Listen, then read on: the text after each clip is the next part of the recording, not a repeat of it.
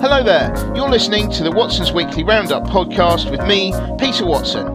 Today I'm joined by Jerry Thomas, who is a Watson's Daily ambassador, and we'll be talking about the news from the week commencing Monday, April the 12th. Hi there, Jerry. How are you doing today? I'm doing very very good. Always good to hear your relaxed and soothing voice um, on on a weekly podcast.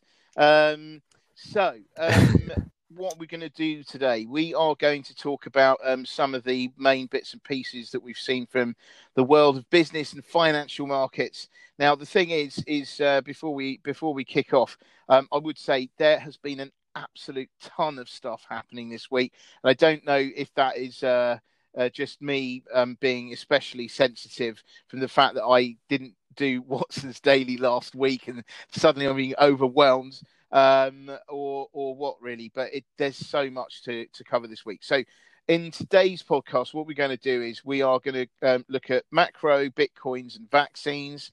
We are then going to talk about the um, crackdown in China um, on big tech, uh, especially, and then we're going to take a look at the UK consumer. Um, so, um, so starting off, um, talking about the macro thing, essentially things are going well, especially in America, China, and the UK. So, um, so for instance, in the US, um, you, you know, there was a there was a Wall Street Journal survey um, that that that said that you know a survey of economists um, which said that um, things were going particularly well, and they actually expected the best GDP growth um, since the Reagan era. Um, so that is pretty amazing. Um, actually, it was quite funny because I said this in a in a um, uh, in one of the Thursday night calls, and someone put in the, the in the chat box. They said um, I wasn't even I wasn't even born back then. So um, so anyway, that, again, it just goes to show um, how amazing. Yeah, well, certainly the forecasts are for uh, for GDP growth. Um, anyway, uh, this is all obviously it's to do with federal stimulus and successful vaccine rollouts. Um, and, um, and and and and actually, we we saw more stuff um, on Thursday when the U.S. Commerce Department talked about retail sales um, shooting up um, by almost ten percent uh, last month. And then you've got the Labour Department um, talking about jobless ca- claims falling as well. So it's all it's all going pretty well at the moment in the US. then in China, um, there was some pretty amazing um, figures out as well. So the um, China's GDP was up by 18.3 percent uh, in the first quarter this year versus the previous year, um, and that is a record growth rate.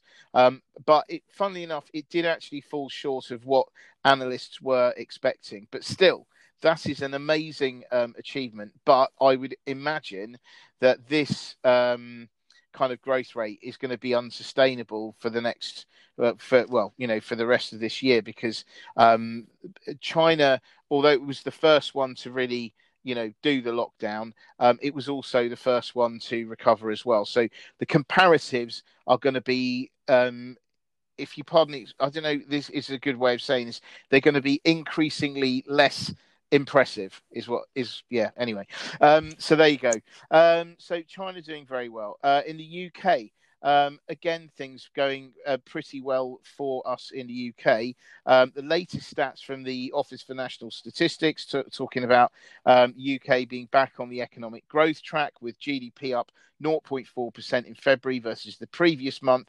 And that's all to do with uh, retailers seeing rising sales and manufacturing being boosted by rising car production.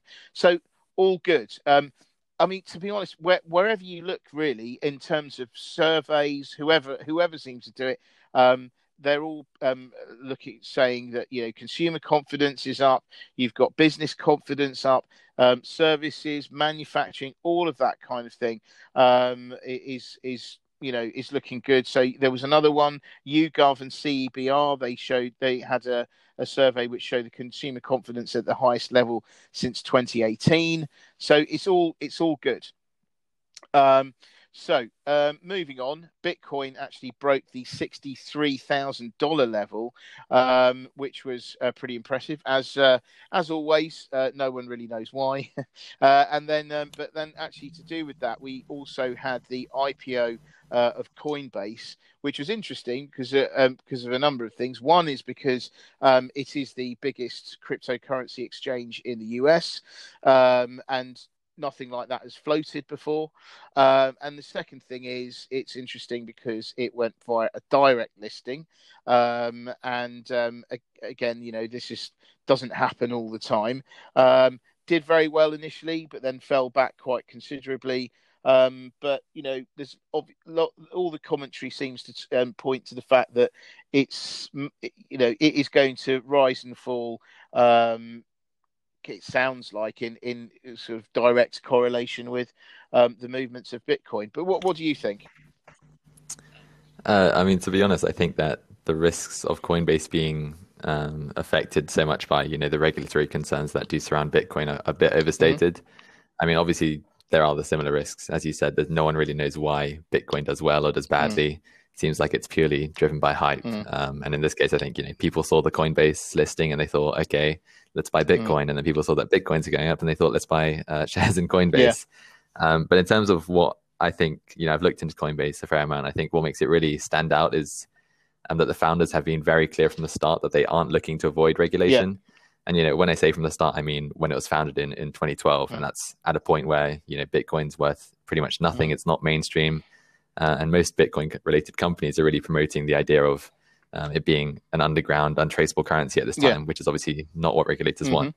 And in contrast, if you look at what the founders of Bitcoin, uh, sorry, the founders of Coinbase were saying at that time, they were really viewing Bitcoin as something that had long term viability, um, could be mainstream as a digital currency. And they realized you can only really do this if you do work with the banks and regulators. Mm. And I think that the fact that it has been so consistent in that philosophy over the past decade should provide at least some comfort that it won't be um, as as volatile as, as Bitcoin um, because it is clearly run in a very level-headed way. Yeah, it's very that is very interesting. I mean, I think that um, you know certainly it seems to have um, a good reputation um, for really complying with regulations and guidance and all sort, that sort of thing. So um, there's no reason for regulators to to really get be down on it particularly.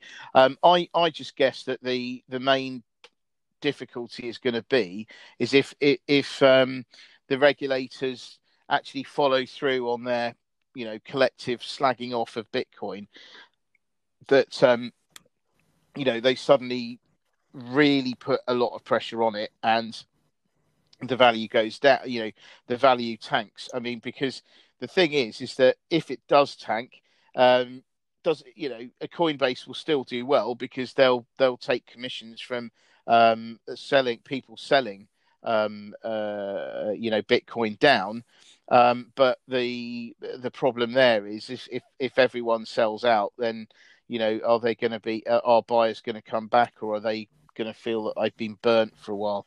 So I don't know. I mean, it's it's it's an interesting thing. Um, Coinbase sounds like a you know is as as um, Bitcoin related and co- cryptocurrency related things stand, um, it seems you know pretty solid. But um, but anyway, we'll, we shall see, won't we? And uh, uh, I think that the founders will have made um, a fair amount of money. Not too bad for um, for something that, like you say, was founded in 2012.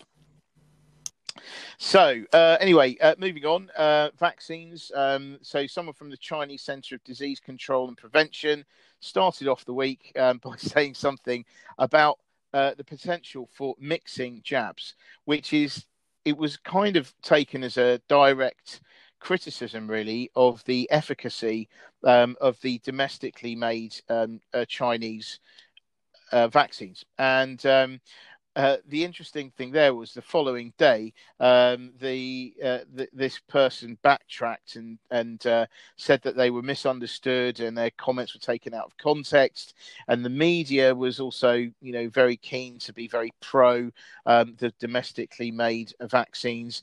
So yeah, that seemed to be um, that was that was quite uh, interesting and and and dramatic. Uh, we also um, we also saw another uh, uh, uh, another interesting development uh, about the um, Johnson and Johnson jab. Uh, but but did you want to say something about that? uh, sure. If, I mean, I can get us started off on that. Yeah. Um, I mean, in Watson's Daily, you talked about how it's affecting the supply to the EU. Yeah. Um, what I was really just going to add is that I think the other component that it affects is the public perception of vaccines. Yeah. I mean, at a time where we're trying to get as many people vaccinated as possible, uh, Mhm. as possible. Um, and as quickly as possible, especially under the threat of these new variants we're hearing about. Mhm. I think when these safety issues are, are so heavily publicized, even when it is, you know, one case in, in a million, Mm, and there's no causal link Yeah. uh, established yet, I think it's really just going to make people even more hesitant to get the vaccine. Yeah. Um, especially since there's now two different types of vaccine which have had this this blood clotting problem. Yeah. Um, and you know, obviously they have paused the vaccine rollout to try and increase public trust Yeah. and show that they are being careful. But I think that maybe that has the opposite effect to an extent. yeah. I mean, if you are already skeptical about the vaccine and then you hear, okay, they've paused the rollout, Yeah. um, I think that would really only reaffirm your belief that it wasn't Yeah. safe in the first place Yeah. especially if it's taking them, you know, days and days to, to come to a decision. Yeah. Um, so I think it affects it that way. Yeah, I mean, I think the thing is the well, what I thought was quite interesting about this was that the Johnson and Johnson jab and the AstraZeneca jab seem to work along the same. You know, they have the say they work in the same sort of way, um, and uh, but uh, you know, so maybe there's that the the mRNA or whatever it is. sorry, but you know, the the same kind of the, the same kind of thing. But I think that um, uh, what is particularly um, not necessarily disappointing, but what is um, uh, particularly difficult with regards to this latest development um, is the fact that it would have been a really good way of Europe catching up on um, on vaccination, uh, you know, on their vaccination plans, because of course the Johnson and Johnson jab was one shot, not two. Um, so it really would have accelerated things quite considerably, I think. So that's you know when you when you've got um, uh, Europe not doing particularly uh, brilliantly, you've got the AstraZeneca thing being stopped or suspended uh, in various places. Um, you've got the the Serum Institute of India not exporting vaccines. You've got, and then you know to add insult to injury, um, this this whole Johnson and Johnson thing is not doing very well. I mean, it's just it is it is a very tricky time, and and obviously that just makes things worse for Europe. Um, and uh, and and that you know doesn't make the fact that uh, Pfizer clearly has seen an opportunity here, uh, and they've decided to increase prices for their COVID vaccine to the to the EU by a whopping sixty percent. Um, so I mean that's okay. Pfizer's not a charity, um, and you know pharmaceuticals. You know people might argue that um, they're making money out of you know people's misery and, and their misfortune um, to to catch the virus. Um, but you know, having said that, that's well, that's what pharmaceuticals are all about, aren't they? I mean, they they make medicine that makes makes people better, um, and so you know, this is another thing. It just happens to be rather high, high profile. So um, interesting there. I mean, they're sort of semi looks like kind of price gouging. It's not quite that like that, but it's it's it's the same idea, um, I think. Um, but um, but anyway, yes, that was. I mean, all of the all of the main manufacturers, including Pfizer, did say that you know affordability is the main concern until Yeah. pandemic has ended. yeah. Um, so I don't know if Pfizer think the pandemic's ended already, uh, or if they've just taken opportunity. But I, I think think, that- it's very yeah. likely that all of the other man- vaccine manufacturers are just going to follow what what Pfizer's done. exactly. I mean, And it doesn't just- really seem like uh, the public perception is affected at all No. by by these kind of price hikes No. because the Well- government's paying for it anyway. Exactly. So they feel that it's not them paying for it, but actually everyone will pay for it um, via taxes or some way, you know. So, um, so yes, it is interesting. And actually, um, the other thing as well is if they, if people think, if sorry, if pharmaceuticals companies think that, oh well, they they've got sixty percent and they haven't actually had that much flack uh, about it, then we, you know, we can increase our prices by say fifty percent uh, and look heroic uh, at the same time, um, while still, um, uh, you know, uh, putting through a fifty percent price hike. Especially AstraZeneca. I mean, Um, yeah. Pfizer's doses are what seventeen pounds now, um, Yeah. and AstraZeneca's are like two two pounds. If Yeah. I was AstraZeneca, I'd be increasing these prices straight away. I mean, they haven't gotten that much credit for for No. selling them at cost for not profiting. No. I think the share price has gone down. Um, yeah. You know, since since they announced the vaccine in the first place. And if people don't trust their vaccine in the first place, they might as well just give up on the whole, you know, building goodwill idea and just um, mm. go for the price hikes. I don't know though. I mean, I think that maybe ultimately you know the goodwill thing is is still important, but um, but yeah, at the moment it's not looking good, is it? Um, but anyway, um, we've got uh, the the other actually another sort of bad news bit um, about. Let's get the bad news of the, vaccines out of the way. Um, so India talking about doing a deal with Russia um, for their Sputnik Five vaccine.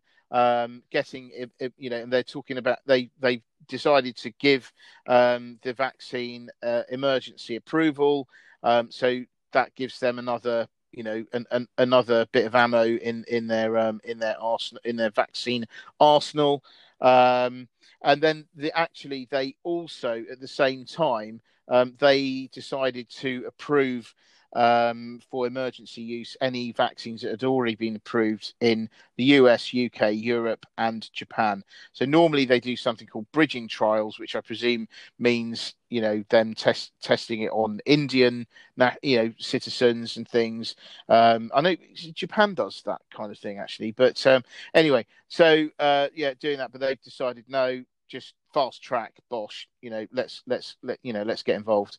Um, so anyway so that's more bad news. But on the on the positive side um, there was there was actually news uh, news in that the german company called CureVac which is quite possibly the most apt name um, of, of many a company um, so it's a bio German biotech company. Uh, it's it's you know it's hoping to get approval for its COVID nineteen vaccine um, in uh, you know next month or in June.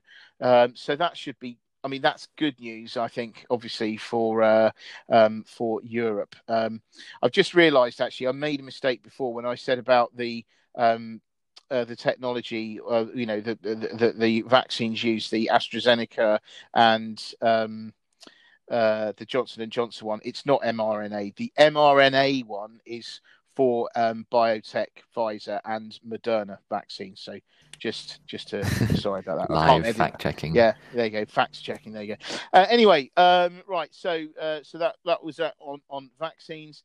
Um, the next thing um, I really wanted to talk about was the China crackdown. Um, I think this is a very, very interesting topic um, that has come up um, uh, this week, especially. Now, you could trace it back really to, to last year. So, the, the, the basic story is the Chinese government is cracking down on big uh, Chinese tech companies. And um, I guess you can trace it back most recently to the sort of November last year when um, the, the when Ant Group was going to um, going to list. It was going to be the biggest IPO ever, um, and 48 hours before it was supposed to float, um, the the uh, the government um, you know refused it. It got pulled, and then after that there was problems with you know it, it pulled um, Jack Ma in. Um, Jack Ma is the one who founded Alibaba, and Ant Group came out of Alibaba over the years. So Jack Ma is is basically everywhere, uh, you know, in, in, in that.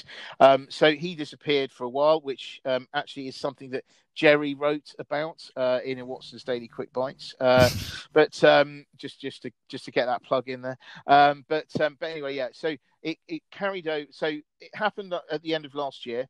Um, this pulling of the of the IPO.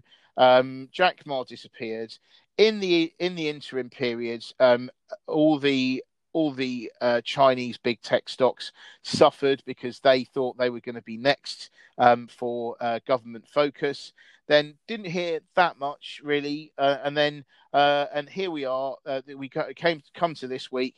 Alibaba got a massive um, fine, uh, two point eight billion dollar fine, which is massive, but it's not actually that massive for Alibaba considering that $2.8 billion only represents 4% of its 2019 revenues.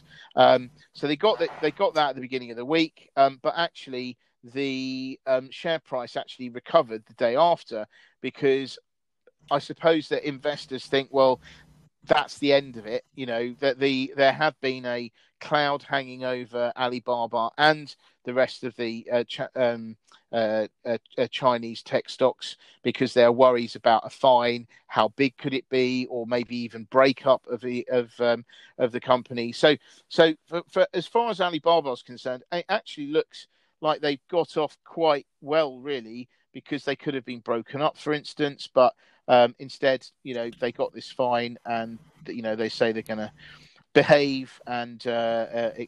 Uh, etc. Et but uh, I don't know. Do you, do you have any thoughts on that at all? I mean, I think it's very similar to whenever you know the European Commission finds the typical big tech companies that we hear about all the time. Um, mm-hmm. I remember when I was doing research for for the Quick Bytes article you're talking about, I looked at yeah. the largest fine that was issued by the European Commission, and that was five billion dollars imposed on Google yeah. in 2018. Yeah, and even yeah. that was only 3.7 percent of their annual revenue that year. if you look at um, Alphabet's annual report, you can find the fine listed under the costs and expenses section with just you know, standard operational costs there. So it's pretty clear that they, you know, companies of this size, they just don't care about that kind of fine. Um, yeah. And obviously, uh, the other related story this week on the antitrust point was Chinese regulators giving tech companies a month to fix their anti-competitive policies. Um, and I think we're really interested to see whether China really restricts itself to fines as punishment after this this one month deadline is passed obviously mm. the European Commission is fairly limited in terms of what it can do to a company like Google, whereas mm. the um, the SAMR, the State Administration for Market Regulation, which is the Chinese um, competition authority, does have mm. a lot more control over these Chinese tech companies because yeah know, they are their their presence is so concentrated in China, um, and they're yeah. so reliant on the government support really.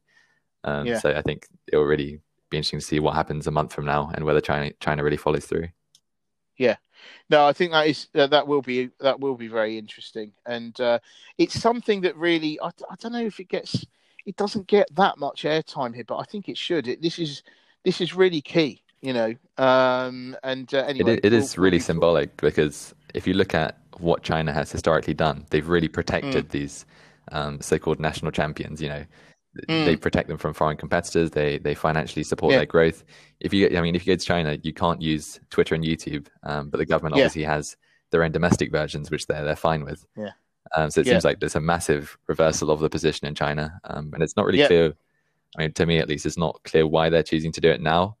Um, yeah. Obviously, you know, these anti-competitive uh, practices they, have been going on for years and years in China. It's never really mm. been a problem. Um, and in fact, I, I would probably go, go so far as to say that China likes having these these domestic companies being so successful because it's mm. obviously something that brings prestige. Um, and you know, even earlier on, earlier on in the podcast, we were talking about China backtracking on those comments about mixing vaccines just because it implied that mm. their vaccine wasn't good enough. Um, yeah. And in the same way, I think I guess, I guess China feels now that the prestige that these companies, um, these big tech companies, brings is is not enough. Um, yeah, relative to the threat that they pose to the state. Yeah, no, I think I think all of that is is uh, very interesting, and you make a lot of um, very good, valid points there. Um, and I mean, in terms of timing, I wonder whether any of this whole um, crackdown on big tech in you know American big tech, I wonder if that even features at all in in the thinking. Uh, I mean, one thing I I think uh, might be behind the timing is that might be a little consideration, but the other thing is is that um, is that actually the big tech groups have done very well over lockdown, um, and therefore you could argue that they can take it, you know, at the moment. Whereas if they'd have say done this um, maybe I don't know February March last year, um, they would have been in a much weaker position and would have done more damage by cracking down on them. Whereas now, um, you know, they've done so well that actually um, they can, you know, they can they can uh, they can um, take the punishment much much better. So, uh, but obviously the, the government, I would have thought, does not want to shoot itself in the foot. And, um, you know, like you say, I think it's proud of these kinds of companies and the fact that they've done well. It's just that they've got to be seen to do something.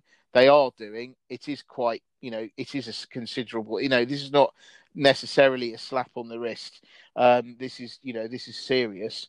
And so hopefully, um, you know, if it makes an example of the of the biggest bully as it were, then you know everyone else is more likely to fall into line. So, um, so anyway, we'll see, we'll see. But definitely, this is a story really worth following. I think. Um, Okay, and then I thought we finished today on um, on consumer. The last thing was to talk about the con- UK consumer, because of course this week um, we saw the opening up of um, of the UK economy a bit more than than we have seen.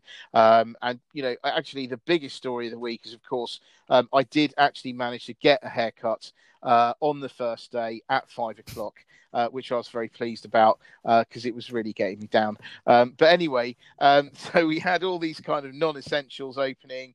Um, there's there's a lot of hopes that the um, that consumers are going to spend the apparently 180 billion pounds that they've saved under lockdown.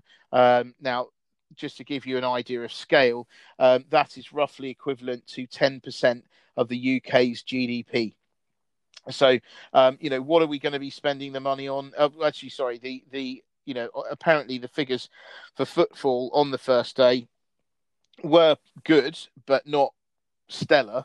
Um, but then again, I imagine that people were you know not desperate to necessarily get out on the first day. Be quite interesting to see whether there's momentum uh, building up um, over the over the coming weeks and things. Um, but I guess I would have thought it w- it will get better.